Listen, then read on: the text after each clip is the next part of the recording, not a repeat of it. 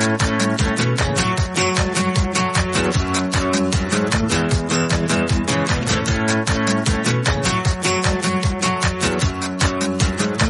to the Books Applied podcast, presented by WSL Leadership. In this podcast, we talk about an awesome book and how to apply it to your work, sport, or life. I'm your host, Iggy Perillo. Thanks for joining me. Hello. On today's episode, we are talking about The Inner Game of Tennis, a book by W. Timothy Gallwey. And with me today is my special guest, Loren Chadima. Loren, tell us a little bit about what you do and yeah, how how this book came into your world. Hi, Iggy. First of all, thank you so much for having me. This is so much fun and such a great book to talk about. Oh, I know, I know. You said you love this book. I'm like, we need to talk about this book. So yes, tell us about I know, you. I know. And well, you know how this book came into my life is is I was um, actually I went through a small business coaching program and I had this coach, a small business coach.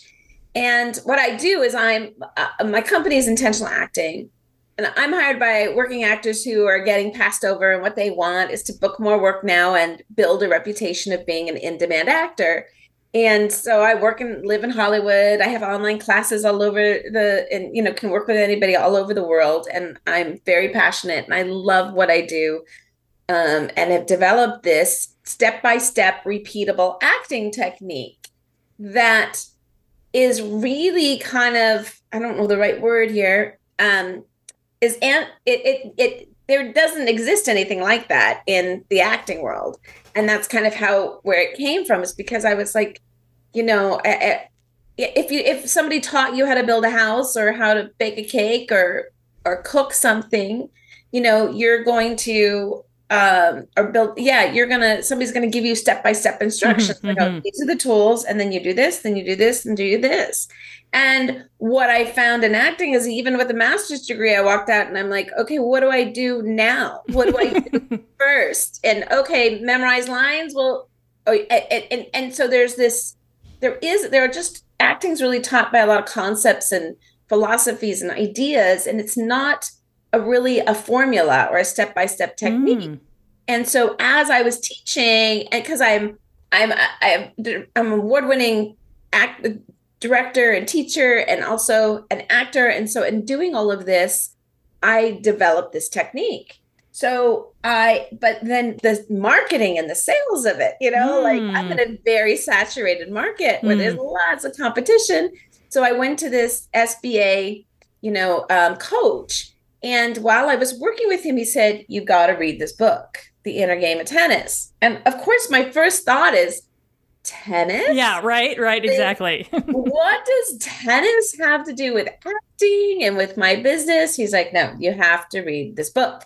And as I was talking about my business and talking about what I do, he's like, You have to read this book.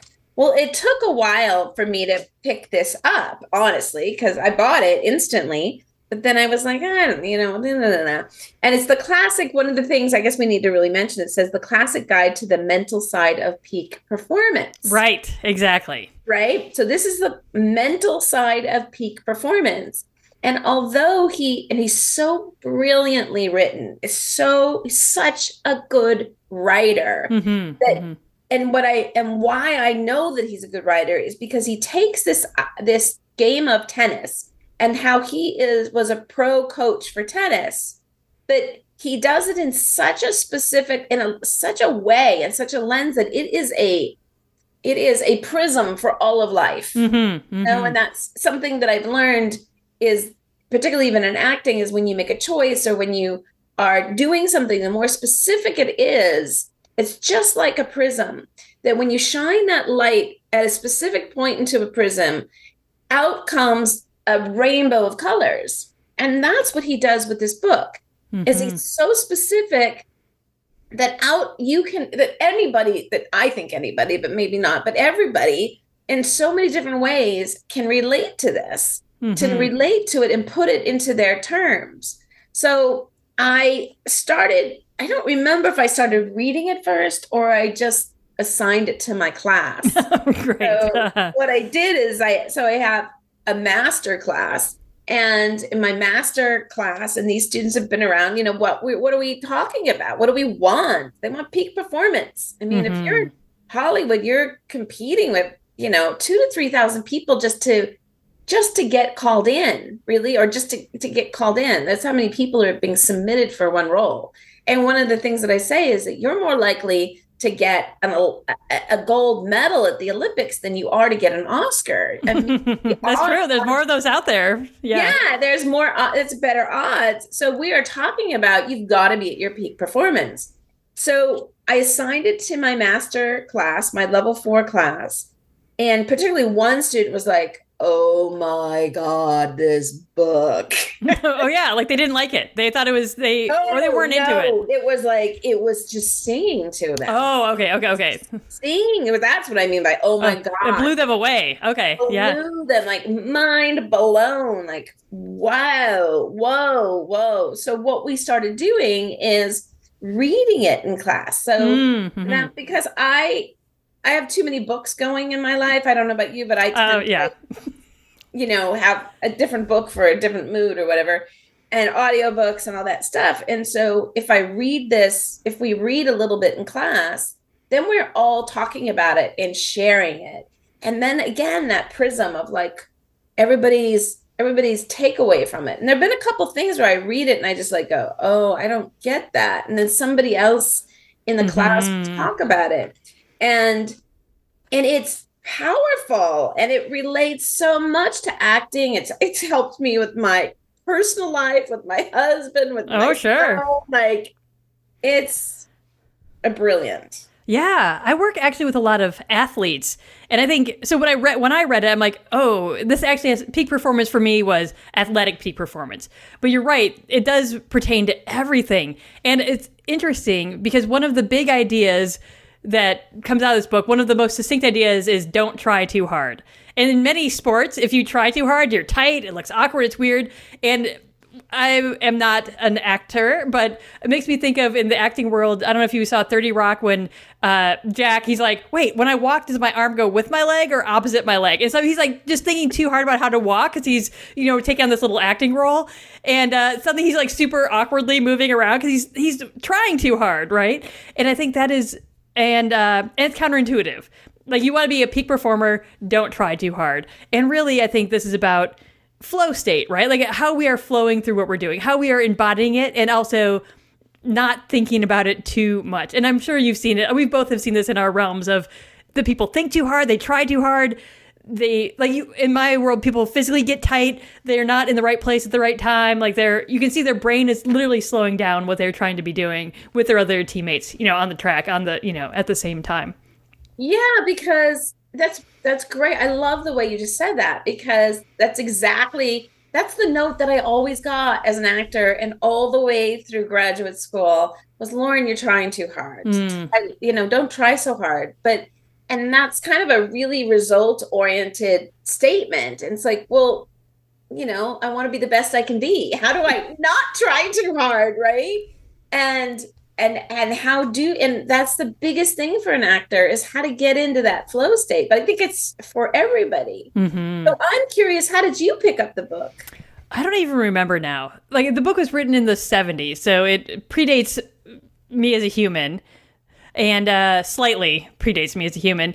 I'm not sure where how it came I came across it. I don't even remember, but I remember it was I feel like there's like groups of people I work with that it becomes very popular and they're like everyone's reading this book and then, you know, it kind of goes under the radar for a little while then I encounter another group of people like, "Oh my gosh, have you read this book?" Like it keeps flowing uh has its like moments of um popularity in my world somehow. So I don't even know how I came across it, but I think it really had a lot to do with athletic performance. I worked with a lot of athletes, I mean, just over time, and people in leadership roles, right? And that's another place where like nuance and subtlety really matter because if you come across too strong or you come across too hard or you're trying too hard, you land as inauthentic. And inauthentic for a leader is not building respect, not building trust, and kind of degrades the culture that you're creating around you if you don't come across as authentic. So those sort of two spaces, and I think that's probably where this has come and gone throughout my life a few times.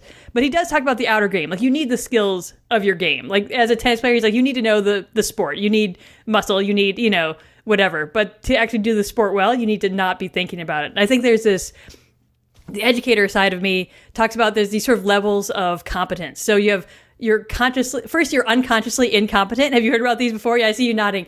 Where you don't even know what you don't know. You're like, I'm just doing this thing. What's this? A racket? I don't know. But then you become consciously incompetent, like, oh, I know I'm not doing this right. Or like I know this is not how it needs to be. And I think people sometimes get stuck there, but then they can move also to being consciously competent, like, oh, I know I'm doing this right and this is how I do it right. Like it, you have to be thinking through the different steps and what it is. Like, oh, this is how I. He talks a lot about tennis serves, which I think is this beautiful metaphor. Like, oh, this is how I serve in tennis. Got it. But then the next step is unconsciously competent. So I'm not thinking through the steps. Like I throw the ball like this, I position myself like this. I just do it and I flow through that whole motion. And that's where I'm at peak performance when I'm not thinking about the different steps. So unconsciously, this move, that little uh, timeline, I guess, spectrum has been sort of. Uh, very present in the world of education that I've been delivering for years and years in sort of these different areas. And he really nails it in terms of, oh yeah, this unconscious incom- unconscious competence. You can train yourself to get there. You don't have to be stuck in either consciously incompetent or consciously competent, like thinking through every step by step by step. And it is true. It applies to so many different areas of the world and life. And I think we both feel in this role as an educator. And so we're trying to help people move through these different steps. And if they hold on too tightly to any one of them, it, it limits their potential. It limits sort of the flow that they can get into. And I think we both are in spaces where flow is so important. And that flow is intangible in a certain way and that's the inner game because it's subjective it's internal versus the outer game. I know my tools i know my craft i know my different things sort of out there. Absolutely. And with an actor that's everything because when they are in that flow it's when we they are they, when we as an actor myself it's when i feel transported into the world of the character. And what we call what they call that in acting is being the character you know like and and but how you get there is there's a million different ways or people describe it in different ways. And that's what i've done is go like how do you get there and repeat it? Because the other thing that can happen is that you get there but then and you're like whoa where did that come from? You know? And i wonder where that where is that in that scale of those mm. things? You know that that's repeatable. Yeah well that you're you're it's kind of like you're unconsciously competent at some point do you know? Right right. You're like how did i do that? Like that part a little bit? I think uh i think that is the uh the good amateur right?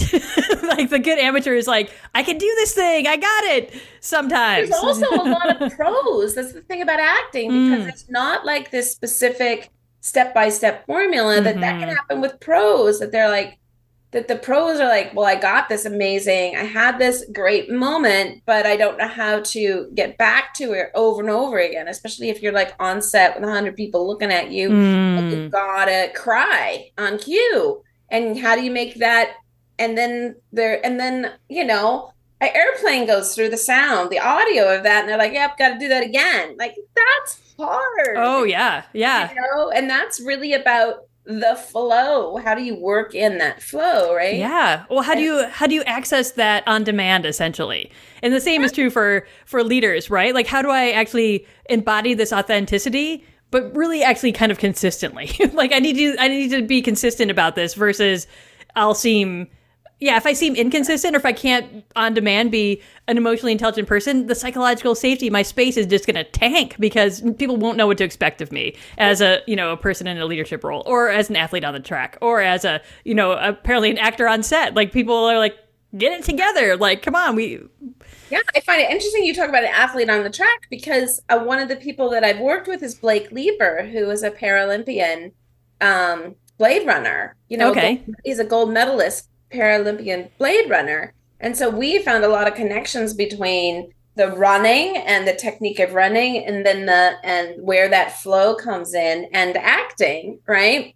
And that it is at some point where your technique is so um repeated so it's so second nature that you've done it so much that it's second nature that that's when that flow comes in yes but then when you're like standing there on the you know as he talked about being on the um the field of the olympics you know, and walking out there and going, oh my God, I'm finally at the Olympics. I made my goal. And I think for an actor, they're going, and, you know, I've seen actors have told me, like, oh, I'm now standing in front of Martin Scorsese and my knees are knocking, you know, mm-hmm, mm-hmm. like, how to access that in those moments of high pressure. And i in like for a ceo for a leader same thing. You know now you are finally the ceo of this big fortune 100 or 500 company and you've got to get up and speak. How do you excuse me access that right?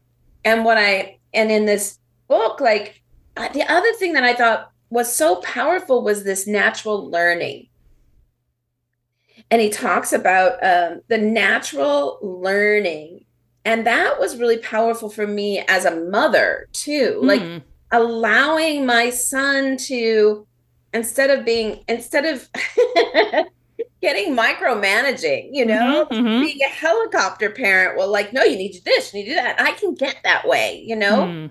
and realizing that i have to allow him to have his natural learning, you know, and that's what he talks about in this book. And I was just like blown away because it was so, he articulates it. That's the other thing is so amazing is this like how he are it's called he calls i'm to admit to over teaching as a pro mm-hmm, mm-hmm. and you know and and i and i can see when i've over taught mm-hmm. and taught and i can also see where i've over directed an actor mm-hmm. like on set and um and you know where that flow and it, where you've done it so many times but now the flow's gone right right it's noticeable mm-hmm.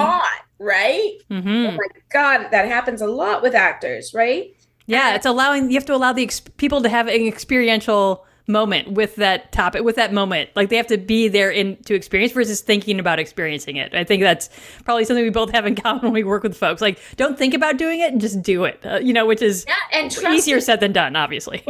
Obviously and also the trusting the imperfection of it. That's what mm. i also liked. And and this whole i have to say if i had any criticism on the book it would be one thing. I wish oh okay. Tell me. name self one and self two because when i find myself talking about it I'm like, is that self one or is that self two? You know, I get mm. a little confused because so the way I understand it is that self one is the ego.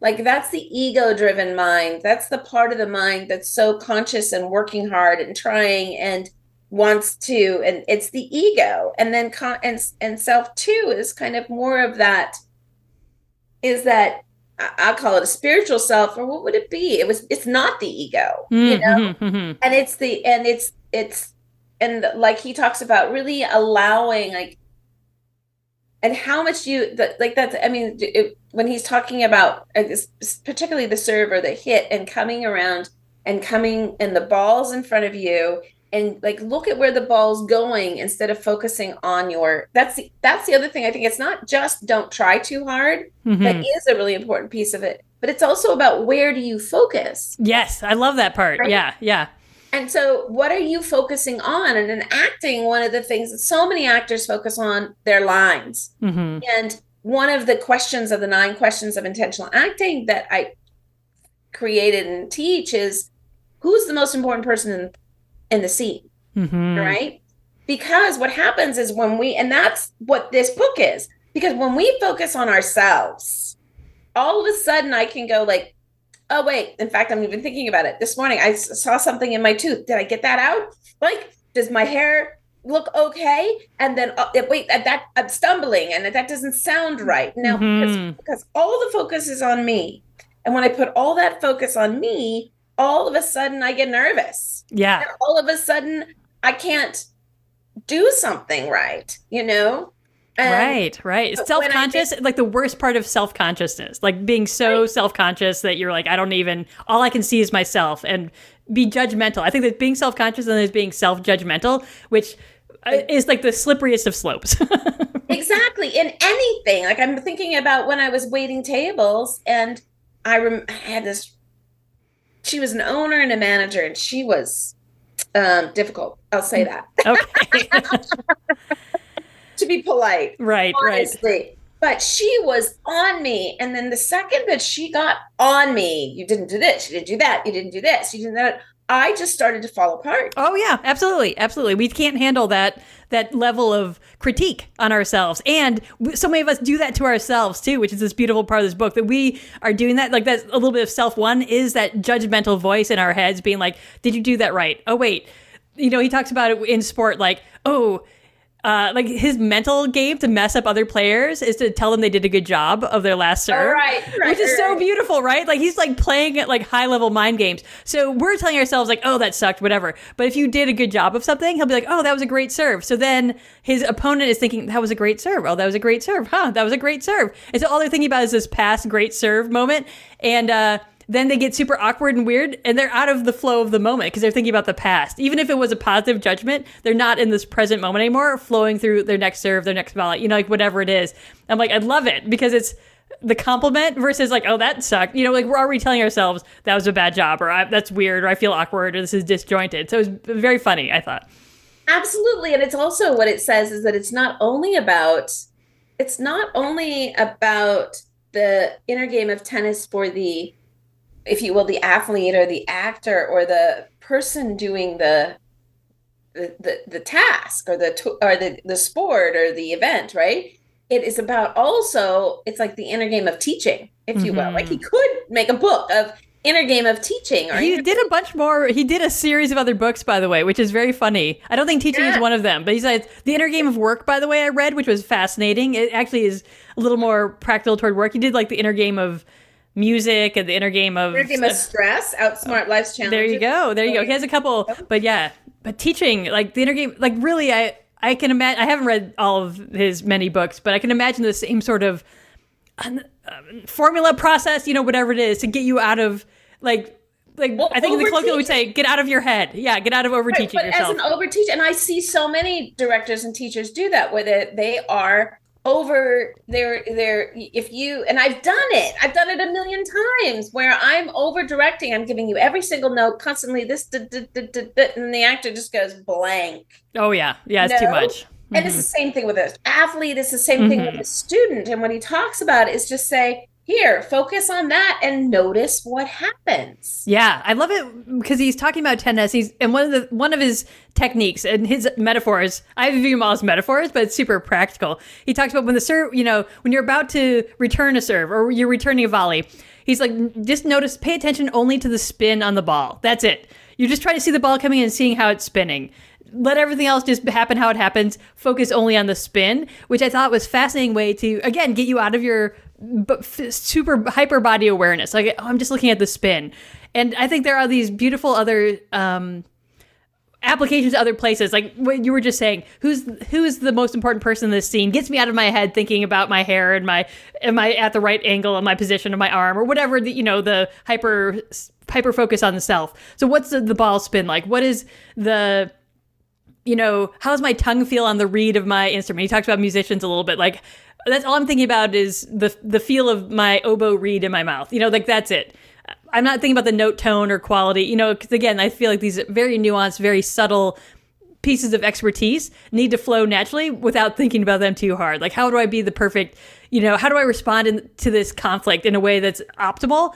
Maybe you don't need to think about my step by step process for responding to conflict as a leader. Maybe I need to think about how am I listening to the person I'm listening to? That's it. Like if I just think about listening, I can disconnect myself from so many of these other right. checklists and process and right. oh, I need to follow these t- ten steps and blah, you yeah. know all these different things that again move you out of the moment, make you feel and seem inauthentic in a way that don't help the situation because you're interacting think, with humans.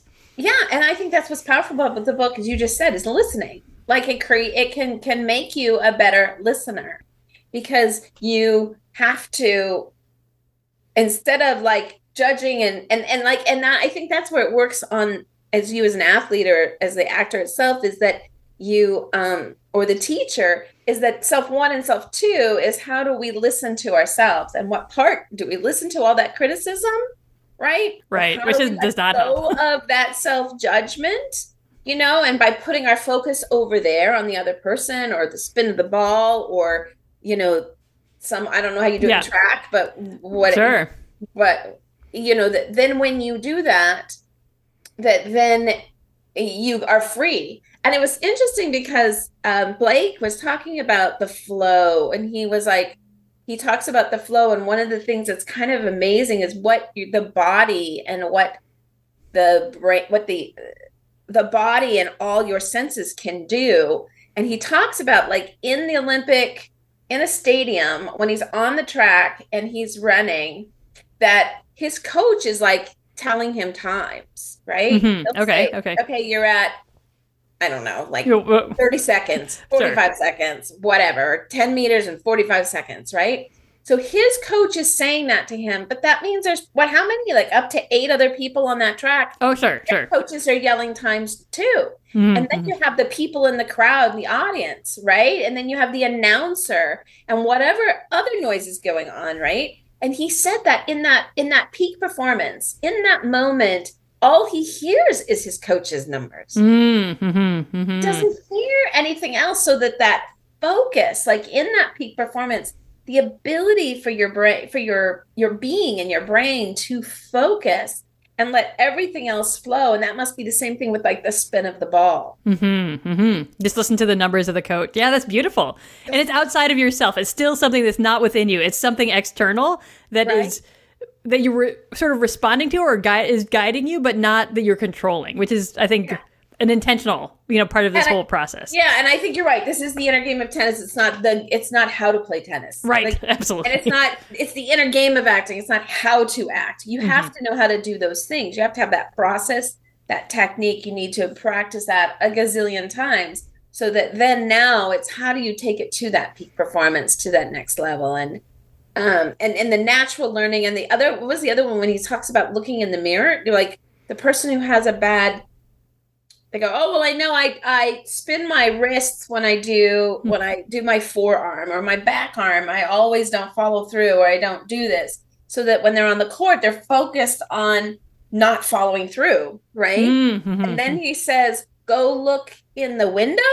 Do you remember that? He says look in the window and watch you do it and that and watch it naturally and just watch it like one time in the window to see yourself what you're doing. And once you have the awareness of it that then your body will naturally even learn and shift mm, mhm, mhm. which is just so powerful Like providing that model for yourself, essentially. Yes. Yes. I love the way you just said that. Yes. Because we, you know, I, I just always think I have to will myself through Right. it. I have to work on it. I have to Like force it. Like, ugh. Yeah. force it. You Make know? it happen. No, it's, yeah, it's definitely not that approach. And if you think about that, and you know, if you think about that with like athletes, um, high level actors, and you're talking about like leaders, like we have all worked so hard to get where it is that drive, that working hard, that tra- ambition. That's what was so confusing for me was that it is that it's we have all those things that Mhm. drive that ambition i'm going to work hard i'm going to be disciplined i'm going to sacrifice things to get where i want to go and that's what it requires of people who are leaders of athletes of actors it requires that kind of mindset Commitment, effort. Yeah. right but then when you get there then to be told don't try so hard Right, right. You're like this. This is the mountain I've been climbing, and then you, I get here, and you're like, yeah, well, s- slow down. And you're like, no, yeah. It is. It, it really is counterintuitive, and it feels. Yeah. It feels like the rug is being pulled out a little bit. But I think the the focus is still. I mean, and this is, I think, the difference between performing well and peak performance, right? Like you need to be able to to have that level of disconnect to really put yourself in that flow state, like on demand, essentially, you know, or as you know, as called for by the situation at hand. Another thing that he talks about that I think um, directly pertains to acting, when he talks about people who are serving and they keep serving into the net and they keep serving into the net and like, oh, well, I'm my I need to throw the ball higher and I need to like have my routine or whatever. And one of his actual coaching strategies is to say, hey, pretend like we are filming a commercial. We just need someone in the background serving a ball. It doesn't matter where the ball goes. Just, you know, look like we need someone to look like a tennis pro. Can you just like look like a tennis pro over there for a hot second while you're in the background serving because this thing is happening over here? And suddenly people are like, oh, I just need to look like a pro tennis player. No problem. And then they start serving so much better because they, they are like, well, this is how a pro would look, you know, and then suddenly like their serves are in, they're not hitting the net every time because they've disconnected from oh, I need to get the ball over the net and I need to hit that, you know, corner and whatever, to I just need to look good, which is a very funny way to to disconnect the brain though from wait, how's my wrist twisting? Like did I throw the ball high enough? You know, all those little pieces that are basically clogging their their muscles from like flowing smoothly. And so yeah. the focus on looking good separated them from overthinking and separated them from, you know, yeah. being too tight and too focused on like, oh, I need to like 70 mile, whatever, a million mile per hour serve, whatever it is, right, was not as relevant and not helpful for these folks. And with actors, to me, that's often when I'm say, I say, just go screw it up, just screw mm-hmm. it up. Mm-hmm. Like, let's do it one more time, and I want you to do it wrong. And okay, yeah. Go so big that you're sure I'm going to say, "Oh, God, make that smaller for the camera," and and just do it wrong. And you know, and play, try something new, mm-hmm. you know? Mm-hmm. And that's exactly what they do. And that's, and it's so interesting because in college and in graduate school, they would tell me, Loren, you need to play more. And I'm like, how do you do that? Oh, yeah. Play. This is work. Stop telling me to screw around. Yeah. But play is exploration, though. Look at the fields we're in. Like we're mm-hmm. doing things we love to do. It's not about. It's not about. um I've got to show up and clock in and do my mm-hmm, work. Mm-hmm. No, this is somebody who wants to be an actor. These are athletes that we're. It, why did we get into it? Because it makes our hearts sing, you know. And so we got, and then we're like, oh, and now we have to play. right, right. It's this. Uh, it's a very different mindset, and I think this this idea of play isn't just frivolous frivolity, but play is like a loosening of, of like our tight tight grasp on what we're doing or tight grip or on our bodies or on our outcomes or super hyper focus on results or on you know whatever these things are down the road. And i think that is super freeing and i think that's what he's talking about right? We need to free ourselves and let ourselves be looser and let ourselves be more relaxed into our level our area of expertise and relax into our skills that we have. And that's where we perform better and it's hard. Eh, exactly what you're saying. It's so hard for people who are, who are hustling and grinding, like, oh, that hustle grind culture. And you're like, yeah, you can hustle and grind. And if you don't play or relax or engage your whole person, you're really, you're missing some things. And your performance in whatever field isn't authentic or it doesn't land right or it doesn't quite get you where you need to go. It's not you're not an expert at really. You're not showing your expertise by being by hustling and grinding constantly without play. And in a way, he's teaching you how to play. Yeah. Which is ironic. The inner game of tennis is to play. Yeah. like in the most joyful sense of play, in the most relaxed and engaging and you know, not yeah. am I going to make the cut for the next thing or am I going to make the team or am I going to, you know, blah right. blah, but to just play in the moment. Yeah, and I really you're right. I think a lot of this book is just about different ways to play, which is beautiful and so fun and, and, and effective. Into it too. Yeah, yeah. you trick yourself into it i think. Yeah because we uh, exactly like you were saying we are focused on outcome or we're focused on improvement you know these especially, types of things. Yes and especially because the person who's going to read this book is going to go oh peak performance. I want peak performance. Yeah yeah. So we're going to be like how can i work harder? Don't. really, you know i've had to define play for actors as you know think of don't, don't try to do it right. What do we do when we're kids and we're playing? We're not trying to do it right and we're not trying to get it perfect and we're not you know we're not trying to make any we're trying to we're not trying to make anybody happy either. Yeah. you know? and so that's the play. When i just do it with i don't care if it's right i don't care if it's perfect and i don't care what you think. Absolutely. That's beautiful that old, that old saying of dance like nobody's watching right? Absolutely. Absolutely that is great. I think that's a great note to end on. It's been so much fun talking with you today, Loren. Thanks so much for joining me on the Books Applied podcast. Thank you. What a great book. Everybody go read it. Absolutely. It's out there, it's everywhere. Go find it, go read it.